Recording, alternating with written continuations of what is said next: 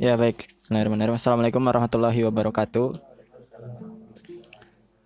Ya, alhamdulillah dan syukurillah ma. Eh, ya baik, eh, teman-teman, pada kesempatan spiritual morning pada pagi hari ini, eh aku bakal membahas salah satu buku ya.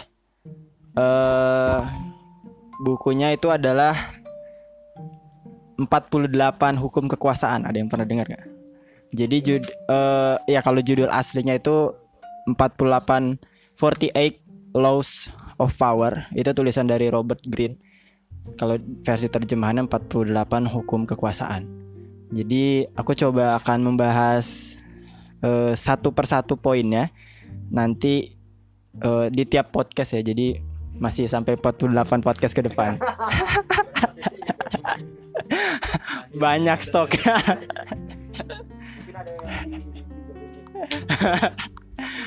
ini ini ini di- dikit-dikit sih. Poinnya dikit-dikit jadi nggak terlalu panjang. Ya jadi pada pagi hari ini aku mau bahas hukum pertamanya dulu dari 48 hukum. Ya jadi sebagai pengantar tentang buku ini jadi eh, apa maksudnya kekuasaan yang dimaksud?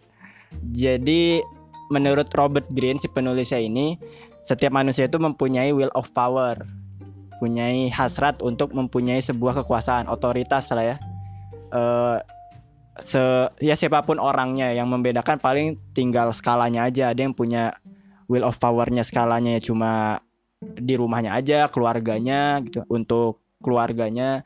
Tapi ada juga mungkin ke publik ke tingkat provinsi negara dan sebagainya. Tapi pada intinya setiap manusia itu mempunyai will of power mempunyai hasrat untuk mempunyai sebuah wewenang otoritas dan sebagainya. Nah untuk mencapai itu ada hal-hal yang baik untuk dilakukan apalagi kalau misalnya kita ingin mempunyai kekuasaan yang lebih gede gitu ya skalanya lebih gede kalau menurut si Robert Greene ini. Oke kita masuk ke hukum yang pertama. Hukum yang pertama itu adalah berbunyi gini di bukunya jangan jangan terlihat lebih pintar dibandingkan atasan kamu atau orang-orang yang di atas kamu. Nah eh, menurut Robert Greene kayak gitu. Nanti kita lihat bener nggak sih sebenarnya hukum ini ya? Nanti aku bakal coba menanggapi juga. Nah jadi eh, jadi menurut Robert Greene ini katanya kalau misalnya kita terlihat lebih super power ya dalam tanda kutip itu akan mengintimidasi dan akan menimbulkan eh, insekuritas insecurity bagi orang yang di atas kita. Terlebih kalau misalnya kita ada di posisi subordinat nih misalnya kita ada di posisi bawah terus kita mening- me- melihatkan wah kita super power banget itu akan membuat posisi atasan kita tuh nggak tenang gitu. Nah si contoh kasusnya kalau misalnya ditulis di bukunya adalah itu pada zaman dulu lah zaman eh, kerajaan Prancis Pangeran Louis 16 pada saat itu. Jadi pada zaman itu perdana menterinya lengser. Ceritanya lengser lah. Ya, waktu itu diceritakan lengser eh, perdana menterinya dan dicari nih siapa ya perdana menteri selanjutnya. Nah, salah satu seorang pejabatnya menteri keuangan pada saat itu ingin mencoba me- menduduki menduduki posisi perdana menteri itu. Dan dia pengen menjilat lah ya menjilat dalam tanda kutip menjilat si pangeran ini supaya dia bisa men- mendapatkan jabatan itu. Nah cara yang dilakukan oleh si menteri keuangan itu adalah dia membuat pesta bangsawan yang sangat megah lah. Dia berambisi akan membuat pesta yang sangat besar yang bisa mengundang semua bangsawan di Perancis. Ya singkat cerita terselesai pestanya alhasil besoknya si menteri keuangan ini malah ditangkap oleh pangeran Louis XVI dan nggak berapa lama setelahnya dieksekusi.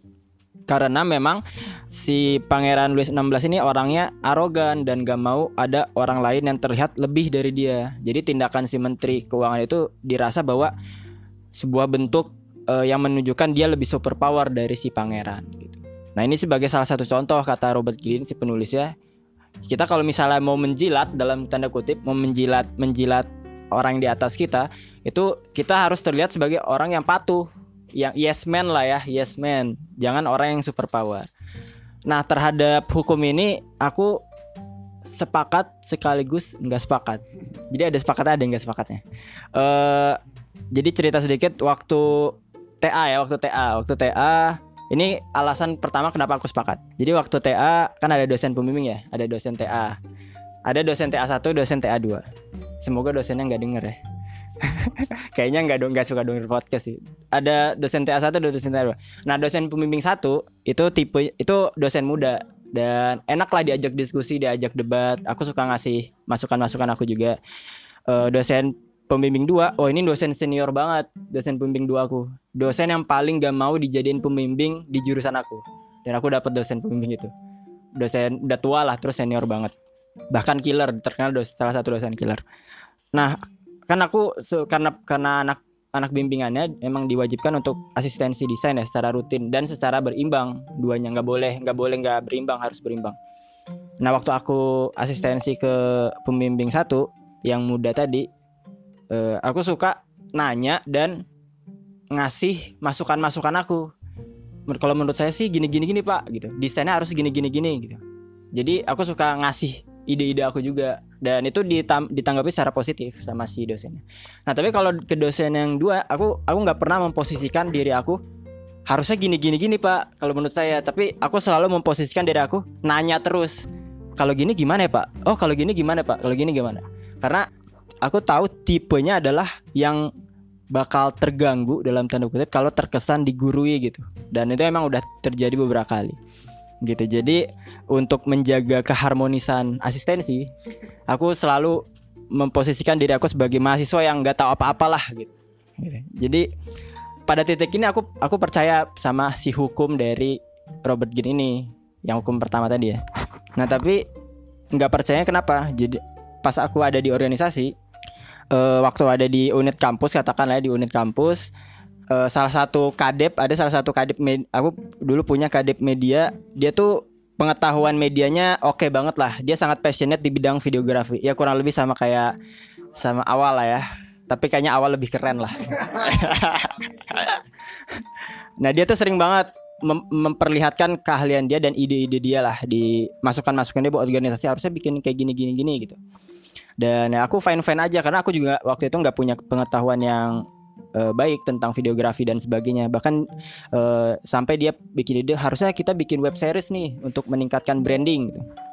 Dan akhirnya terjadi dan aku ngerasa bahwa oh itu sebuah hal yang uh, enak dalam organisasi ada iklim kayak gitu. Nggak selamanya yang harus tahu segalanya itu atasan organisasinya tapi kalau misalnya anggota-anggota yang bisa menunjukkan ide-ide segarnya kelebihan-kelebihan itu akan sangat baik Nah, jadi pada titik ini aku nggak sepenuhnya percaya dengan hukum pertama tadi. Nah, jadi uh, mungkin kesimpulannya uh, aku ingat materi dari Kang Dwi Indra ya yang dari TLE yang nonton rekamannya di How to Build the Agile Team. Jadi kan ada komparasinya tuh.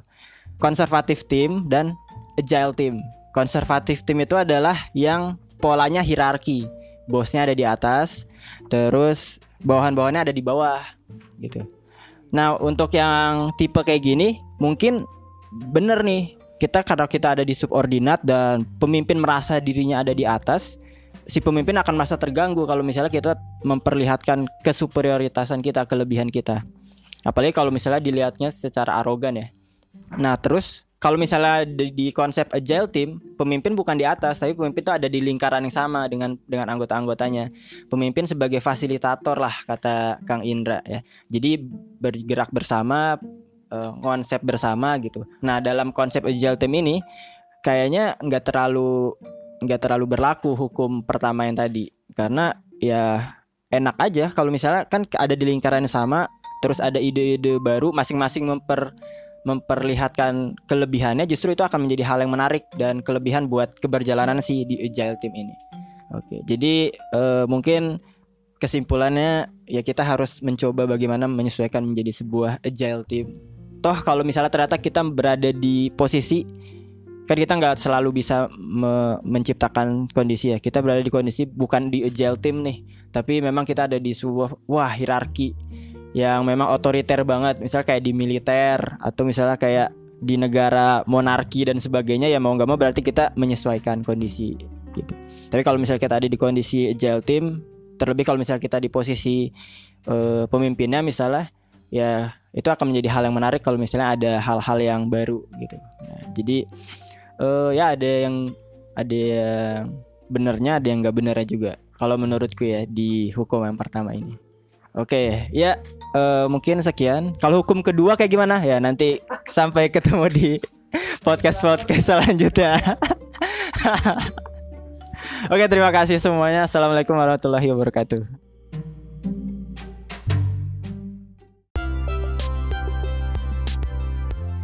Jangan lupa untuk selalu lihat pagi-pagi sekitar jam 6 sampai jam 7 bakal ada postingan terbaru di Spotify Pojok Gedung Kai.